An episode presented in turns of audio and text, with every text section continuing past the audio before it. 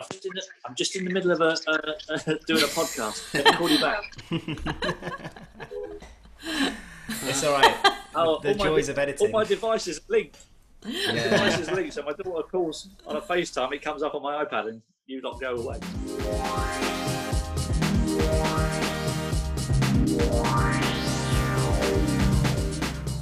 Welcome back to the Run of Play podcast, a fresh take on football with no filter, no censor, and no suits. This week, we'll be talking to Matt Le Tissier about life after football, his career at Southampton, and his opinions on the beautiful game. We're down to a back three this week with myself, Elliot, uh, Abby, and Cameron, and we'll be doing our best to fill Liam's boots.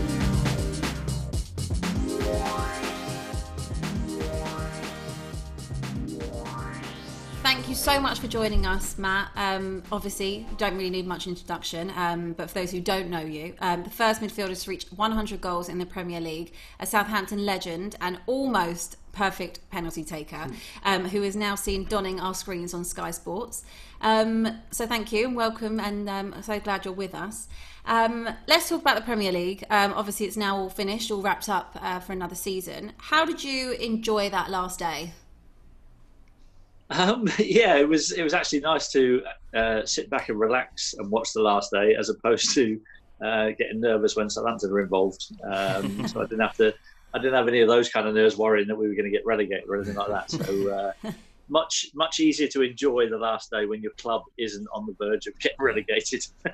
We were literally just looking at the stats for Southampton, weren't we? Yeah, we Um, were. I'll let you, because you, Abby, you, you did the research. I'm not going to claim Well, we, we were just having a chat and we realised that they'd actually only lost one game since the restart, which is pretty good in itself. Not many many teams could have said that from that um, from that restart. So they went on that good run and obviously finished 11th in the table. Um, And uh, I think Cam mentioned it earlier that since that massive loss to Leicester so long ago now, seems doesn't even seem the same season, um, they actually picked up more points than Leicester since that point. And they beat them as well. Yeah, I think you would have got yeah, you would have got pretty good odds on that happening uh, after that uh, rainy, windy night in October. That's for sure. Um, I was there that night. It wasn't a, a particularly pleasant experience. Um, but yeah, if you would have said to me that night, "Oh, for the rest of the season, you'll pick up more points than Leicester," I would have probably laughed at you. um, but it has been uh, it has been an amazing turnaround with some some fantastic results. You know, it wasn't just you know beating the teams in the bottom half of the table. Uh, you know, we picked up points against Chelsea away. You know, we beat Man City at home. We beat Spurs. Um, you know, there were some really big wins in there for us, which has given the fans and, and, and me included a lot of hope for next season. You know, I think um, if you'd have said to any Saints fan at the start of this season, would you take 11th place? Uh, if said that at the start of the season, I think every single one of them would have gone, yes, please, thank you very much, call it call it quits. Um, so from that point of view, the season as a whole, really good, um, and looking forward to next season with renewed enthusiasm and and renewed belief that we actually can be at the top half of the table team again. What do you think of Ralph as a manager? Uh, I, th- I think he's done an amazing job. Um, uh, I really do. You know, it was a tough start this season, but you know, all managers go through tough spells, um, uh, and he came through that. He'll probably admit himself that he's probably a better manager because of it.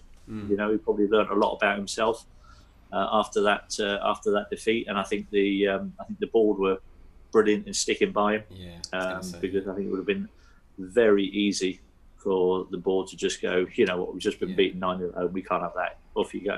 yeah, there's too much Uh, but they didn't. They, they believed in him. They knew that he was a good manager, uh, and it just shows what you can do if you just stick with your manager a little bit and Mm. don't don't fire him at the first sign of a, of a bad run. Yeah, Spurs fans, listen up. Yeah, a lot of credit definitely um, to stick with him. As you say, like no one would have been, no one really would have argued after after a nine 0 loss if he had gone. It would have been a would bit been- trigger happy though. I mean, I know, I know been, it was an absolute thumping. People but have people one have game. gone for less, I guess. I So- know. They're not but- Watford, Cam, yeah. I think I think it, it kind of came on, on the back of a not very good start to the season as well. You know, it wasn't a, a particularly brilliant start. I mean that that nine 0 defeat. Um, I think we'd only won one of our last what five five or six Premier League games up until that point. Um, so it wasn't you know we weren't in great form going into it. We also I think people tend to forget as well. We also lost our next three games. Mm. after that. Yeah, yeah. You know, and that that for me is, is is the the incredible thing about the board sticking by it. Is okay, it was a freak result, blah blah blah, but then then to, to lose the next three. Now, admittedly, two of those were away at Man City. We played in the league uh, and in the league in the space of in the space of four or five days. Um, but we gave them a, we gave them a decent run for their money. You know, we we really did have a good go at them. Uh, I think we, we went in front in the league game. You know, we lost the, the League Cup in three one, uh, and we got beaten late on.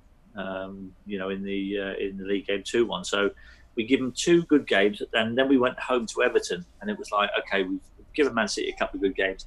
This is a game that we should be winning, um, and we, we actually lost that one two one. And at that point, everyone was going, oh my god, what are we what are we going to do? And then and then the turning point came at Arsenal really when we we drew two all there, um, but we really should have won that game. We had more than enough chances to win the game, and they equalised in like the 95th minute or something to, to nick a point. But that really kind of galvanised everybody, uh, and we won our next two home games, which were massive against Watford and Norwich, considering where those two teams are finished. Uh, that was two unbelievable back-to-back victories in the space of four days uh, and that's where it all turned around. You can always um, rely on Arsenal to give you a bit of uh, good fortune. Um, so obviously, you know, you've got so many good players actually in, in the team, but one of them that's obviously stood out this season is Danny Ings. Um, you yeah. know, he's been he's been outstanding. Do you reckon he could make the England squad? Uh, I, I see absolutely no reason why he shouldn't be in the England squad. Yeah. You know, he's just had mm. 22 goals in the Premier League season. The only other Englishman that beat him is um, is actually uh, not not making himself available for England. So yeah. that puts him in a pretty strong position in my eyes. You know, obviously there's a lot of talent that um, Gareth has got to choose from. Um, but given the season that he's had, uh, I think it would be a, a, a, tragedy or a travesty if he wasn't in the, the, the next England squad. He's a different sort of player as well mm. than you know any other you know striker at the moment. I think you got what Tammy Abraham and and, and obviously Harry Kane, like and, Jamie, Harry, yep. and, well, and, Jamie Vardy, if he yeah, was available, he was. probably would be in the squad. But he's a different type of player than than, than those those two for sure. That could give a bit of a differential in, in, in important games, especially off mm. the bench. And obviously, he's proven yeah. he can score goals against top opponents and top defenders. Yeah, uh, he's got a lot of good qualities. Um, for me, as a watching him as a as a centre forward, his movement is very good. Um, the, the only thing he probably um, doesn't have is that electric pace, mm. um, but he makes up for that a little bit because he's such a good thinker about the game. He reads the game very well. Um, his hold up play is very good. He sees a path really well. Uh, and he's always alive and he, and he works his socks off for the team, you know, and that's a that's a hell of a lot of good qualities to have in your centre forward. Mm. I mean, Gareth Southgate is literally going to be completely spoiled for choice. Yeah. So he's going to have so many attacking options. I don't know really what he's going to do with himself that, when it comes to it. Three, that yeah. front three is, is, a, is a choice for him. and it? now you've got all these wingers that are now you know can yeah. play up front, yeah. can play in that role, and everyone's talking about Jadon Sancho is obviously one of the first people on that team sheet, and you're mm. like, well, where's everyone going to fit? It's going to be um... the only gap for me is the centre back. Like who goes in? Who, who goes, in, goes in next in to Maguire? Maguire? Is, is the question, is, but Joe Gomez has sort of, I think, probably nailed down that position. Looks like John Stones is well out of favour at City. Yeah. yeah. it's not going to be Kyle Walker at centre back anymore, I don't think. I don't think we can do I it. I was saying Lewis Dunk, like, why not? He, he's pretty solid. I don't know, maybe that's quite rogue. It's a, it's a rogue shout, but there's, there's always that big debate over why is it just, you know, the top yeah. kind of like six teams in this country get players called up? Why not? Because there, there are good individual talents that are, you know, a little bit further down, just might not be in the best squad and be in the best team and situation for them. Mm. Yeah. Yeah. So, uh, as somebody who, um, who probably uh, was a bit handicapped by, by playing in a team that was in the bottom half of the division most of the time, I think completely understand that point of view. Still had your caps though, didn't you? Still had them. Yeah, it would have been nice to have more. Definitely. Definitely. Um, all right. So obviously we've come to the end of the season. Watford and Bournemouth have gone down. Um, was that probably the two that you thought would have gone down? Because I always thought that Watford you know, would have kind of dug themselves out of it. I thought they had enough quality to stay up. I would have probably tipped Villa to go down. Yeah, I think I think when we came back from uh, from lockdown, I think um, Watford won a, couple of early games and kind of give themselves a little bit of a cushion.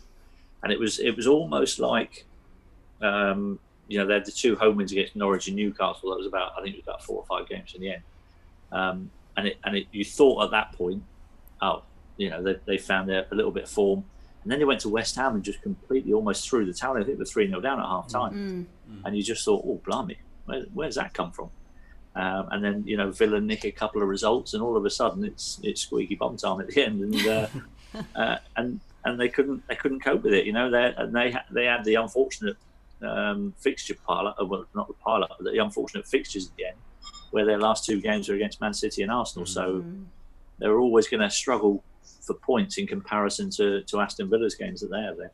It's um, it's interesting because you wonder if they wouldn't have sacked Pearson if they might have they might have got something out of that. They ne- really they kind of did get something out of it nearly at Felt, Arsenal. it felt like they sort of should gave up when they when they sacked they- Pearson. when they sacked Pearson, like, they well, thought, that's well, it. Yeah, he's going down. Yeah, they anyway. it's, going it's down, just may it was just well strange thing to do with like just like two three games left of the season. Why would you do that as a chairman? Yeah, it's very, very odd, especially given the position that Watford were in when Nigel took over. I mean, it's not like he'd done a bad job. I mean, I mean, I don't know how many points they were adrift from the from safety. I think it was like six or seven points from safety when he took over. Put them in that position with, with two games to go. Um, you know, I just thought it was incredibly harsh to, to do that to him. Uh, and yeah, perhaps you know we'll never know, but perhaps yeah, they might have sneaked something at Arsenal um, and kind of not not gone three 0 down quite quickly. Never, um, Um, never a good sign yeah. if you sack your manager with two games to go. that is They never good. bodes really. well. 100%. I think Not uh, really. cl- clubs will learn that for future reference. um, top half of the table, obviously, United got uh, back into the Champions League. How big is that for, for United as a club? I, I think it was pretty huge for them. Um, you know, it, it kind of just gives everyone a lift. It gives everyone a bit more confidence in the manager. Um, uh, I think it gives the fans more belief in the manager, and that's kind of how you how you build a football club. Um, you know, you just do it step by step, um, uh, and I think the way that they finished the season was, you know, pretty impressive. And, and to sneak that third place, I mean, nobody would have said they would have got third place. Kind of when you look at the table at Christmas time you know, it was uh, it was a pretty good achievement in the end by by Ollie. Obviously, Fernandes came in and, and made a real big difference to that team, um, and he got these attacking players um, really. To, and uh, Mason Greenwood, I think, is going to be an absolute superstar. Yeah, absolutely. Um, you know, that is you know a fantastic return he's given them this season in terms of goals and his performances. I think there's a they've got a real superstar in their hands there. You know, to go alongside uh, a Marcus Rashford, who's you know just a, a couple of three years ahead of him in his development. You just look at Mason Greenwood and think if you develop at the same pace that uh, that Marcus does, geez, we have got talent on our hands. Yeah, Yeah, again, going back to being spoilt for choice. That's for England, another isn't one. it? It's Exactly. Offensive options. Absolutely.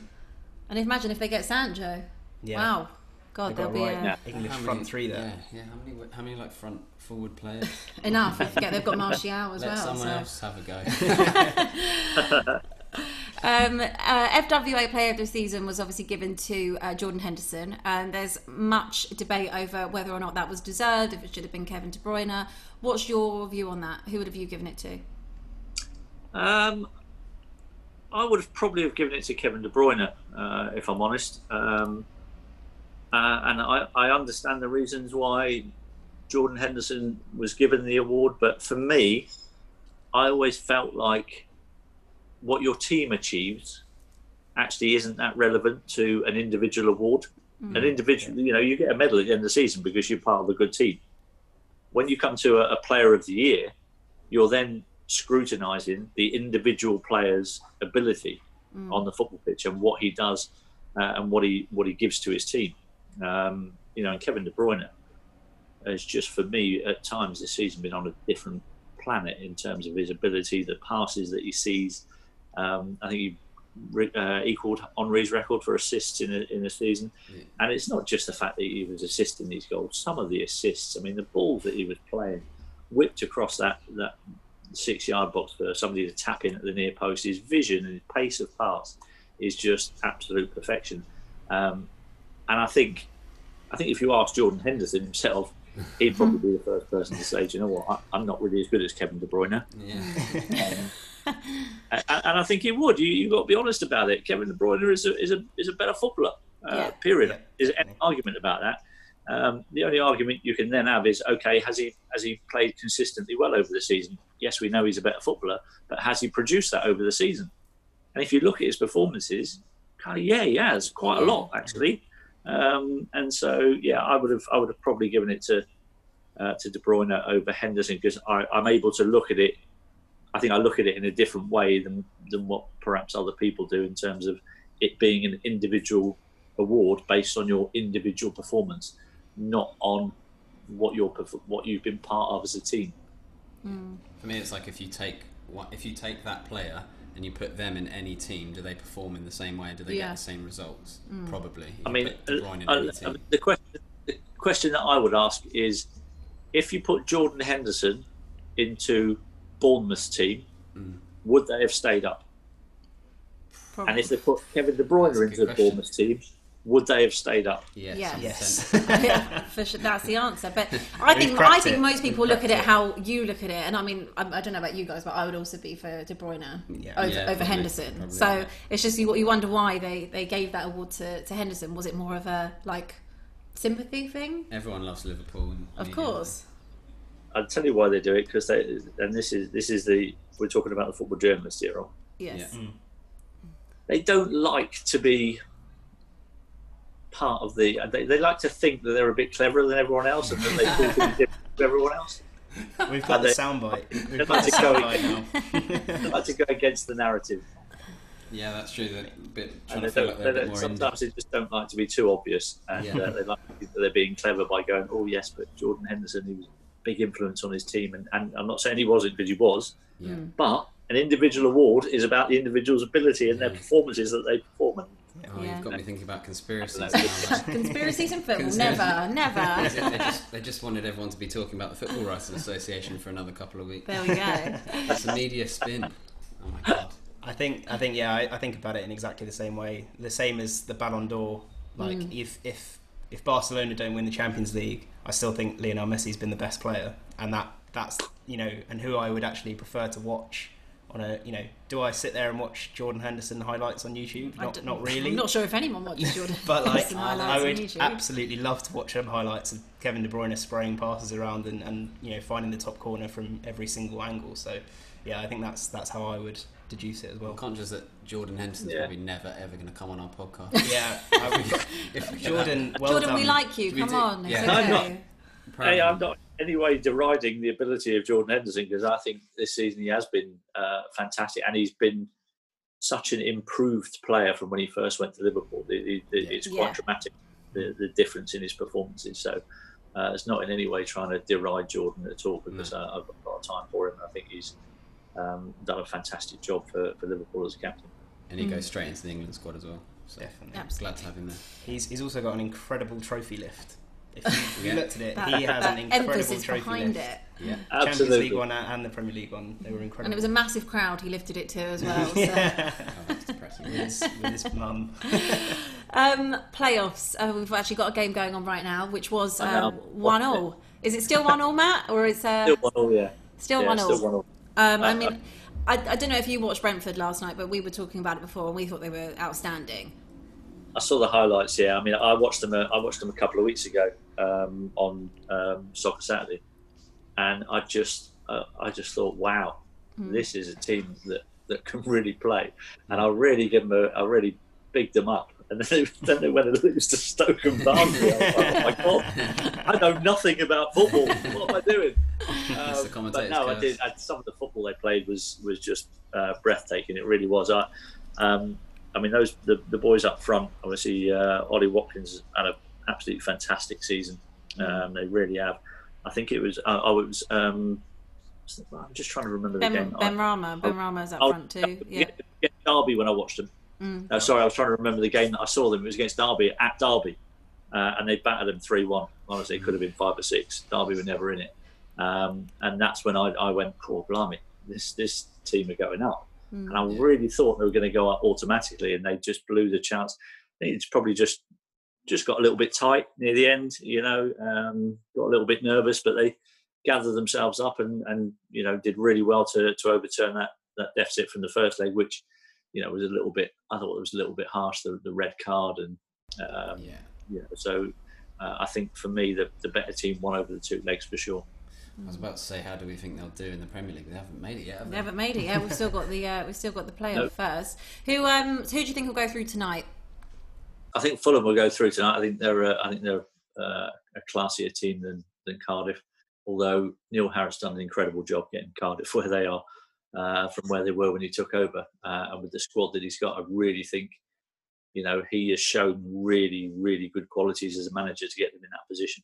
Um, so I really, I, you know, I, I almost hope that, that, that Cardiff do do it because I think Neil's done a terrific job. And then you look in the other dugout and go, well, Scotty Parker and, and getting Mm. another young manager uh, doing a doing a cracking job.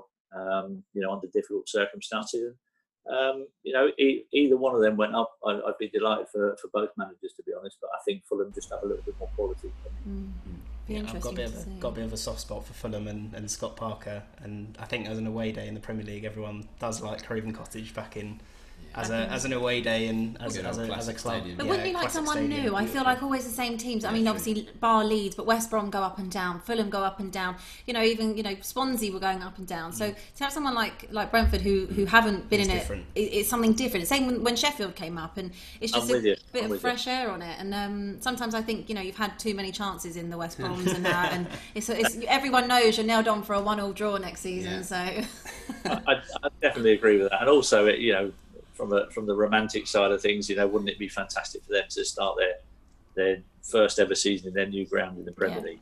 You know, obviously with no fans there, but uh, Yeah. it, it would be it would be quite fitting, I think, if uh, if they were able to do that. Um, and it would be the 50th team to play in the Premier League if they do. You know, and that's a pretty good achievement in was it now 20 oh, 28 years is it mm, Yeah. uh, of the Premier League um, for that for that to be 50 teams out of the 92 to have had a season at least in the Premier League. I think that's a that's a pretty special achievement. That is amazing. Never thought of it like that. Yeah, What's that? Fifty percent about. Yeah, Well, good good maths. good, there. good Good maths, maths. all of that, all of that. well, just uh, that one small, tiny game uh, stopping them so far next week. Um, all right, so we're going to move on. We're going to talk about you a little bit more, which is um, obviously great because that's why you're here. Um, We could talk about you when you're not here, but it's we not could, so but we'll, we'll do it with you. Uh, so, like I said earlier, most people, you know, probably would recognise you nowadays um, if they didn't watch you while you were playing for Soccer Saturday. Um, take us and tell us a little bit, you know, what goes on behind the scenes because it's always looking pretty manic on a match day. Um, yeah, so my my normal Saturday routine would be uh, I'd get picked up here. Um, they send a car to come and pick me up at uh, about quarter past nine on a Saturday morning, uh, which is very nice because I can sit in the back of the car and do all my research uh, on the way up, and it's all fresh in my mind for when I go on the show. So that's quite handy. Although since we've gone back from lockdown, chauffeurs have been out the window, so I've had to drive myself. uh, so I've had to do all me swatting up before I get in the car. Um, but yeah, that then we get up there for I normally get up for about half ten, quarter to eleven. We have a, a chat in the office uh, with the boys and Jeff. It's all very, very relaxed, very laid back. Um, we we do very little in the way of you know we don't have rehearsals or anything like that. In fact, Jeff doesn't even tell us what we're going to be talking about because I think part of the show for for what they want is instant, honest reactions from you. So you don't have time to think about a contrived answer that you think might be politically correct, or uh, or you don't want to offend a certain team or, or certain team supporters. Um, so we don't know what questions are coming, um, and he just he does pretty much ninety percent of the work that goes into the show, really. uh, and we just we just sit there and just give our experiences from from what we've done in our careers, give our opinions on what we think about the game and, and the decisions that we made the previous week. Um, so we have a chat, you know, just football gossip really, who we've spoken to in the week. Uh, you know, all the little the little tidbits that you find out from your contacts in the game. Um, and then about half eleven, we'll go down. Uh, we have a bit of makeup put on, stop us from shining on the telly. Um, and then uh, and then it's in the studio and just waiting for the cameras to start rolling at midday, and uh, and away we go. And it's just uh, it's just the most relaxed way that I can think of of staying involved in football. I didn't really want to go down the coaching management side of things. You know, it's such a, a precarious job in terms of you know one minute you you you're there at a football club and 24 hours later you could be sacked on your way and you know you're just on the scrap heap and what you're going to do from there Mm. uh, and I didn't I was never really cut out for for coaching or management or anything like that so for me the media route was you know uh, the, the, best way for me to stay involved in the game without the pressures of, of kind of losing my job. Um, now, you know, the, the, only, the, only way, the only pressure you've got about losing your job now is just make sure you don't swear live on telly. I still think you might be okay on it. I mean, Soccer, Soccer Saturday is like iconic. I mean, I've always grown up watching it. I'm sure. Yeah you two have as yeah, well. Yeah. You know, always with Jeff and Jeff and the boys and everything. And it's always so funny. The the best things that you see at the end of the season are all the bloopers and stuff yeah. like that. That's always the best the best part of it. My mum used to come into the room and be like, "Are you still watching this?" Because obviously, if you're not watching it fully and you're looking at a screen as a visual, it's the same visual. For four hours, but for some, well, I'm not for some reason. We know why because the good, um, you know, chat and stuff like that. But it's the same thing, and um, but yeah, it still stays interesting. I'm like, yes, mum, I am still watching Soccer Saturday. it's, fun. It's literally a whole afternoon. Sofa. yeah. By the way, this isn't my mum like a couple of days ago. This is when I was younger. Sure. Yeah, sure. Sure. I think that's a. I think that's a really interesting segue into sort of what, what we wanted to talk about in terms of life after football and, and, and into retirement. You mentioned there, obviously, not going into the precarious role of coaching and, and moving into a pundit. How, how how quickly did you feel you transitioned into the role as a pundit? Was it was it quite an easy one for you, or did you did it did it take time to adjust? Um, yeah, probably did take a bit of time to adjust to it. To be honest, um, you know, I had no training. Um, it was literally a case of throwing you in front of a camera and see if you could speak coherently enough um, and put your thoughts across in a way that the, the, the average football fan is going to understand. Um, and I'd like to think that I've been able to do that. And uh, obviously, I've, because I probably wouldn't have been in the job for as long as I have now if I couldn't. Um, so I think for me, I've, I've, football's always been my my passion enough. I love sport. a lot. a lot. Of, I love a lot of different sports. Football has always been my number one passion, and it's it's the one that I was the best at. Um, so I always feel like I can speak from a point of view of kind of knowing what goes on in the game and and give my experiences of that and, and try and inform people uh, who perhaps haven't been at the level where where we played at of what it's like to be there and, and what goes on at that level because um, if you haven't ever experienced it, it, it's difficult to understand it completely. that makes sense. Mm. Yeah, absolutely. Absolutely. And that's what everyone wants to hear more of, I think. No. Yeah, I mean, I mean, don't. I'm not. Uh, don't get me wrong. I'm not saying I know everything about football. I'm just saying I, have I've experienced it. If, if you've not experienced that, there are certain things about it that you can't fully comprehend. And that's not mm. saying that football fans don't understand football. Uh, I'm just saying that there's there's a lot of football fans who love their football and understand it, and some and I've come across a lot of football fans that understand the tactics of the games better than I do. You know, I was never really one for. Uh, you might have noticed when I was playing, I wasn't really one for tactics. I, I tended to kind of do my own thing a little bit, and that's probably what got me dropped out of the team on a few occasions uh, by managers who didn't appreciate that I wasn't following instructions and I was just kind of out there just because I, I, felt something in the game and I felt I should be in a different position to try and influence a game. Uh, and some managers didn't like that; they like to be regimented in their positions, and uh, so um, yeah, I, I, it kind of cost me uh, a few yeah. a few appearances that you didn't do too bad though from it. Um, from that experience, what what advice would you give to a footballer that's coming to the end of their career, especially with all the you know the mental health aspects and things like that? Do the do the PFA help in you know that transition or? Uh, I think the PFA are there if you need help. If you if you feel like you you you uh, are struggling with that, then there are people available to you. Um, uh, and so there is that help there. I was really fortunate in a way. Um, when I when I was coming towards the end of my days, I, I had uh, what's the best way to describe it? I, I had a gradual wind down towards retirement, if that makes sense. So the last three years of my career, I kind of played less and less games each season due to injuries, uh, and so it was it was kind of easy for me because I saw it coming. Mm. Uh, you know, it was kind of yeah 20 appearances that season, 10 the next, five the next, and it was like, yeah, my body can't really cope with this anymore. Uh, and so I kind of knew it was my time, and, and I'd kind of mentally prepared for that, you know, well in advance, if I'm honest. So the, the mental health side of things didn't really affect me, you know, and I think it probably would have done, if I'm honest, if I'd have gone from playing 40 games a season yeah. to all of a sudden going, bang, no more football. Yeah. Uh, I think, and I think that is the the real hard part for any footballer who has been at the top of their game and still playing consistently, being in the, in the first team, being the pick, first pick on the team sheet, and then coming to the end of that season and the next season just going botch, no more football.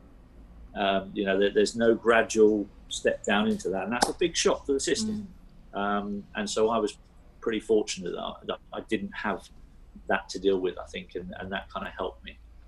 Do you think there's more kind of um, because I suppose it's more people are more aware of mental health nowadays than they were um, previously. Do you think there's more kind of help than there was? Do you think there's more opportunities? Do you think there's more different things that players can then go and do after playing football? Um, I think if if you're looking for a career in the media, um, I think there's a hell of a lot more opportunities now than there probably was 20 years ago. Mm. Um, you know, the, the the Premier League is just continually growing. Um, it's you know it's a worldwide phenomenon with so many broadcasters taking um, the feeds from all the Premier League games. So there's a lot of work out there. Um, but I guess it, it's I, I kind of had a lucky break. You know, I was when I first retired for the first two or three years, I was kind of just doing little bits and pieces here and there, a little bit with with um, BBC on Football Focus, a little bit with Sky filling in for, for the boys when they were on holiday. You know, the George Best and Frank McClintocks, those boys back then.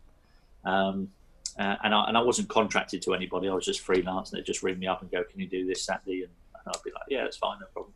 And it was all pretty relaxed. And then um, I, I, don't know if you remember, but um, back in 2005, just after the tsunami had happened on Boxing Day in uh, Southeast Asia, Mm.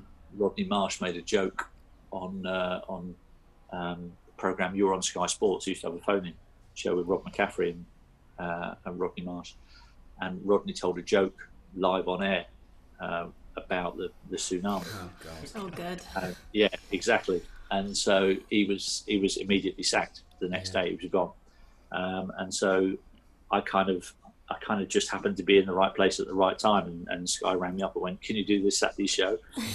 I was like, like, "Yeah, no problem. I can do that." And then after that Saturday, they went, uh, "This is in January, end of January," and then they went, um, "Can do every Saturday between now and the end of the season?" and I was like, "Yeah, no problem. That's fine." And so I did that. Um, still not under contract or anything. Uh, so I just get paid per appearance. Uh, and then it, uh, I got a text in the summer. Um, about I think it must have been about mid July, um, and it was from the producer of the show. Uh, and he texted me and went, um, uh, "We'd like you to um, sign a one-year contract to do Soccer Saturday." So, uh, so me being the the um, the master negotiator that I am, I I texted back and I went, well, to be honest, I said one year is kind of no neither here nor there because I'd have to then stop doing all the other work for BBC and ITV and whatever I was doing. Um, I'd, I'd be exclusive to Sky. So I said, well, a year's neither here nor there. I said, so either make it two years or I'll just carry on as I am. Agents? Bear in mind that was in the middle of July, so I didn't have my age. I didn't have an agent do it for me. Yeah. So, uh, so that was the middle of July. Um, I then uh, I then started the season with them on a non-contract basis still, and they never they never got back to me. So I did the first couple of shows of the season, and they just paid me as well. and then I got a text about two weeks into the season, uh, and so so this is now like the beginning of September, whereas my reply was in the middle of July, and uh, and they waited six six or seven weeks to go. Yeah, all right, we'll give you two years. I was like, whew, thank Christ for that. You're on thought I'd trial. it. You're on trial. Yeah. Well, it, worked, it worked out well because how many years you've been doing it now, Matt? Uh, so next season will be my uh, 16th season under contract, I think. Yeah. I reckon they like you then. I think you're staying. Two-year deal's been extended. what would um, what would you say your biggest achievement has been in the game? oh, uh, playing for my country is by far and away. You know that um, me growing up as a kid uh, in Guernsey, where nobody from Guernsey had ever played for England before, um, uh, and I grew up with an ambition to to be a professional footballer and to play for my country. Um, and so, you know, that that day back in March 1994 was just just the best day of my life. You know, I, I came on as a sub with the England shirt on with all my family up in the stand. It was just uh, amazing and just um, could not have I could not have dreamt that I would have done it when, when I was kind of eight or nine years old. Really, when I, when that was kind of what I wanted to do. Um, you know, it just seemed such a long way off, and uh, and eventually at the age of 25, I, I got there. Amazing. It's an amazing story. Can't even, like you just said um, a minute ago, you can't even imagine as a fan what that must be like. Yeah, putting on that jersey, and you think so many people that there was always those games where they said, "Oh, it's only an England game," and like Yeah. players would pull out, and you think, "What a privilege that is to play for your cl- uh, for your play for your country." And I mean, I could never imagine. I mean, not that I would actually get a chance to play for the men's England team, but um, you guys, if, if you were in that position, I mean, could you guys ever see yourself, you know, Well, having a back injury or I've something to the off the point. top of your head? I've got the point. I've got to the point where I've had to accept seeing that Harry Kane is 27. He's got three kids, married, England captain. I'm 27 and actually a little bit older than him. I've just now accepted it's probably not going to happen. uh, so yeah, I mean, but yeah, I'm incredible. Can't imagine. Yeah, I- I've got the injuries excuse. I just say I had, I had a couple of injuries that held me back. Chris Um, Wilder wouldn't be happy with that excuse. No. Yeah, def- definitely haven't. Um, yeah, def- definitely didn't, would never have had the opportunity. but um, but yeah, also also wanted to ask as well. Just um, like Griffin Park is obviously um, ending now with a new new stadium coming, but and those old we talked about those old style grounds as well before. But what's the what's the best stadium and slash atmosphere you've been you've played in? Um, well, so the best stadium I played in was the old Wembley. You know, that's that was kind of every- kid's dream. Um, so to, to get to play there was pretty special. In terms of club uh, grounds, um, I would say Anfield was pretty special. Um, you know, to for me growing up in the in the seventies, uh, kind of late seventies, I was kind of 10, 11 years old when Liverpool were in, winning the European Cup. You know, numerous times. Um, to then go and play at Anfield and stand there at five to three on a Saturday when the the, the Kop end are singing "You'll Never Walk Alone," all the scarves are up. It really was one of those moments. It was like you get the, you get the little chills. You just go, oh, and uh, it was a pretty special moment to, to play in that stadium uh, when the crowd were, were like that behind them. For me, um, you know, as a, as a kid growing up as well, it was always it was always very special for me to go and play at White Hart Lane because obviously I was a, a Spurs fan as a kid. So uh, any trip to White Hart Lane um, got the juices flowing a little bit better for me. But, it, but in terms of in terms of atmosphere, um, I, I'd have to say um, I played at the old Den Mm. Right. Mm. Um, you know, Cold Blow Lane. Um, probably the most hostile atmosphere I think I ever played in. It really was a um, and a not very nice environment to try and play football. I mean, I was in those days. I was like 21. I was playing on the right wing, so I was like right up against the cage on the far side where all the dockers were, and it was just horrific abuse the whole game. And um, uh, and I remember we um, we were losing two one, and we got a penalty in the last minute of the game and it was the only time in my career where I actually thought, I'm not sure I want to score this because I knew I the abuse I was going to get, um, but I did, and we Did drew two all. So, uh, but yeah, that was that was pretty hostile. I tell you, Elland Road was also a really good atmosphere to play in. Actually, that was Yeah. um, you know on a different scale in terms of the amount of people that were in the ground and the uh, and the hostility that uh, that came from those terraces as well. That was uh, that was pretty impressive. Those two are always the ones where my grandpa says the most scary fans in the league. I think he had an experience in the seventies where he said, "Oh, I was in, I was in Leeds." Um, I mean, yeah, it's just fear. Always put fear into my heart. But I just want to experience it. So I can't wait I. for Leeds to come. I hope that back. little- fans are allowed to. I, hope that you know they let they let fans go to the away games. I hope that we don't um, don't miss Yeah, it when um, the fixtures Keep come about. about that. Yeah. Yeah. Um, all right. So in current shape, out of all the boys on uh, Soccer Saturday, and there's uh, there's quite a few of them, who do you reckon could play a full fi- uh, a full ninety minutes and perform Um, and perform. To the highest to the highest possible level? I think it's probably Merson at the moment. yeah. Really? Yeah, he's, he's in pretty good shape at the minute. Yeah, I mean, he, he got quite fit for the old Harry's Heroes second Yeah. series, and um, uh, and he's managed to, to keep it off and carried on training. So uh, yeah, and he's and he's still got it as well. You know, he's still You can he's still knows how to get a ball around a football pitch. So uh, I, would probably say Moz. That was a great show. That was a great show, Harry's Heroes. Yeah, um, really enjoyed Yeah, really it. enjoyed that. Um, so my, I got a question. Basically, I asked um, my football team at work, and one of them's a big a big Saints fan. He said you have to ask you have to ask Matt about the infamous Ali Dia experience um, and get him to tell that story. So, um, would you mind? Would you mind um, indulging us? No problem at all. Um, so, from from my memory, uh, I, I, see this lad come and train with us. Um, I think he turned up kind of halfway through the week, as, as I seem to remember. I remember on the Friday morning we were, we were due to play Leeds on the Friday on the Saturday. On the Friday morning we had a five-a-side, um, as we as we normally do. You know, Oldens against Younglings, all that business and uh, it gets quite competitive on a Friday morning. And this and this lad was playing, and I'm, and I'm looking at him, I'm going, "What is he doing here? what is he doing here? He, he can't trap a ball." It's like what the and I I didn't know the the situation at the time about the the whole George Weah uh, recommendation. Yeah, I'm his yeah. cousin and all that stuff. At this point, I knew nothing about this, and I'm just watching this kid in training, and I'm thinking to myself has he won a competition to come and train with us or something, like in the local paper? Uh, because it was like uh, he, he, can't be a professional footballer, surely. And um, and so uh, so that was on the Friday, and after that after that five-a-side, I went and take some penalties, just practice uh, some penalties.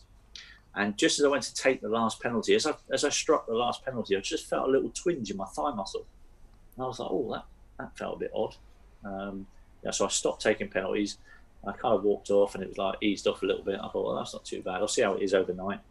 Um, and then, you know, if I can still feel it tomorrow, I'll have a word with the manager. So anyway, we turn up at the Dell next day, three o'clock kickoff. So we're in their change room at half one. Uh, and this, this lad sat in the, in the change rooms. and I was like, wow, that was a really good competition he won. He's going to get to hear the team talk and everything. And uh, and then Graham Souness named the team, and he names the subs, and he names this kid on the bench. And I look around the rest of the lads, I'm going, what? what? What? What's going on here? And then, sure enough, about 25 minutes into the game, I went to cross a ball with my right foot, and that same spot in my thigh just went ping, and I was like, oh, no. Oh what? And I've had to, I've had to get substituted. So. Uh, uh, you can imagine my my delight when I looked over on the bench. I went, I've got to come off, and this kid standing on the touchline, ready to come on for me, and I'm thinking, oh my god, this. And then he was on for about 45 minutes, ran around a bit, missed an absolute sitter, and Graham Souness finally realised that actually he couldn't play very much. Uh, he substituted him off again. Um, so yeah, it was uh, it was quite an amazing story, really. Um, and it, it, just transpires, he, you know, he's widely regarded as probably the worst player ever to play in the Premier League, and, and I have the dubious honour of being the bloke that he came off for. what, what's going through your head at that point when you're coming off the pitch? Are you kind of almost glad that you're getting replaced by him, so you know your position's safe, or are you thinking, oh no. god, he's got to try and score some goals for Southampton? No, what's going on in my head is I actually think I should stay on because with one leg I'm probably better. You'd probably be right, yeah. Yeah, definitely. Well, definitely right. Did, uh, did anyone ever pull up George Weah for that, or? I don't know if anybody's ever spoken to George about it because obviously it clearly wasn't um, him on the phone. It was obviously Ali Dia on the phone pulling a fast. Um, but I actually spoke to, to Graham Souness about it a few weeks ago. Um, we did a show together, the football show on Sky, and, and, and he tells the story a little bit differently to try and, try and make it not quite so bad. Um, uh, and so he says that we had a bit of a, a, a, real injury crisis with the forwards, and we had no other choice but to put him on the bench. Um, Whatever helps him sleep at night. Yeah.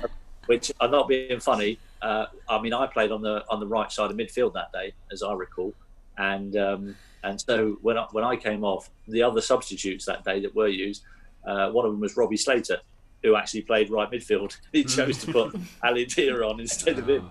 Oh, that could be worse. That could be Robbie Slater. he's blagged his way there. He's done it. He's done brilliantly. Um, so towards the end of the show, um, we have a quick fire round, is what we're calling it. Name TVC mm-hmm. still. still. Um, but basically, first answer that comes to your head. Um, yeah, we'll just go from cool. there. We'll start off go nice and easy. Start off nice and easy with Southampton or Portsmouth. Southampton. uh, getting more tricky as we go on, but Messi or Ronaldo? Messi. A 40 yard screamer or a tiki taka team goal? 40 yard screamer. Lampard or Gerrard? Lampard. As a manager or as a player? Both. Uh, you didn't specify. um, Nike or Adidas? Uh, Nike. Suit manager or tracksuit manager? If you were a manager. If you were a manager. Jeans and t-shirt manager. Champions League or Premier League? oh, I'd go Premier League. And then following on from that, England win the World Cup or Southampton win the Premier League?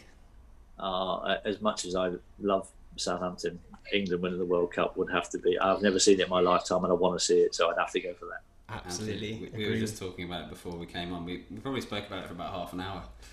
England winning the World Cup, or yeah, oh. Or your team winning the Premier League. It's It's very yeah. one. It all depends on how, I guess, on how patriotic you you think yourself of, uh, really. I know a lot of people that would disagree with you and, and would go would disagree with me and say that their club winning the Premier League would, would be above England winning the World Cup, but not for me. just imagine that, that the scenes that we got to see when we got to the semis Yeah. and we didn't win, and it was just I know. like Can you pure imagine elation. celebrating a winning goal at social distance, two metres apart? yeah, it's it's exactly that. It's it's you know obviously in your own bubble of your team winning the Premier League, it's an incredible incredible day or see a whole year. But you know when the country sort of comes together at two meters to win to win the World Cup, like you can't you can't really get better than that for me. yeah. I remember how how mad everyone went when we won the um, the Rugby World Cup, Yeah. and that's rugby. It- it's a it's a lovely feeling of Bit being egg so. chase Uh, going on here. Yeah, yeah, no, we'll cut that. no, it's it's a it's a really nice feeling of being patriotic. But for me, there was nothing nothing would make me personally happier than than seeing Tottenham winning a Premier League. I could probably then die the next day and be like, "That's all I needed. I'm off." So. Definitely what we thought about the Champions League as well. Yeah, you know, same, same goes goes for that too. Um, I mean, surely Matt, as a Southampton fan, I mean, seeing Southampton win the Premier League would probably be quite an achievement that you'd want to see as well. What do you think's more like? Oh no, I- absolutely. But I was only allowed to choose one, so uh, Yeah, yeah, we're not breaking blame- it down. blame I'm not very blame the patriotic question. then. Fine, fine. Uh, yeah, it's been a, it's been an absolute pleasure um, talking to you, and got some incredible answers in there, incredible uh, sound bites that I'm sure we'll be posting out. Um, but no, absolutely, thank you so much for coming on. Um, No problem. And You're enjoy your enjoy your evening, and um, hopefully again we, we can we can speak we can speak soon on another podcast. Yeah, Yeah, maybe in person. no problem at all. yeah, in person. Maybe in person one day as well. One day, That'll be nice when it when all this is over. Yeah. hopefully so. But thank you so much for joining us. You've been a star. Thank you so much. You're welcome, guys. Take care, Thank you so much. Have a Enjoy good the evening. Fulham game. Bye. Bye. Thanks for listening to the second episode of the Run of Play podcast. And thanks, of course, to Matt Le Tissier for joining us. Make sure to subscribe wherever you get your podcast and also follow us on Twitter and Instagram. We're at Run of Play Pod. We'll be back next time with another expert guest, and we hope to see you then.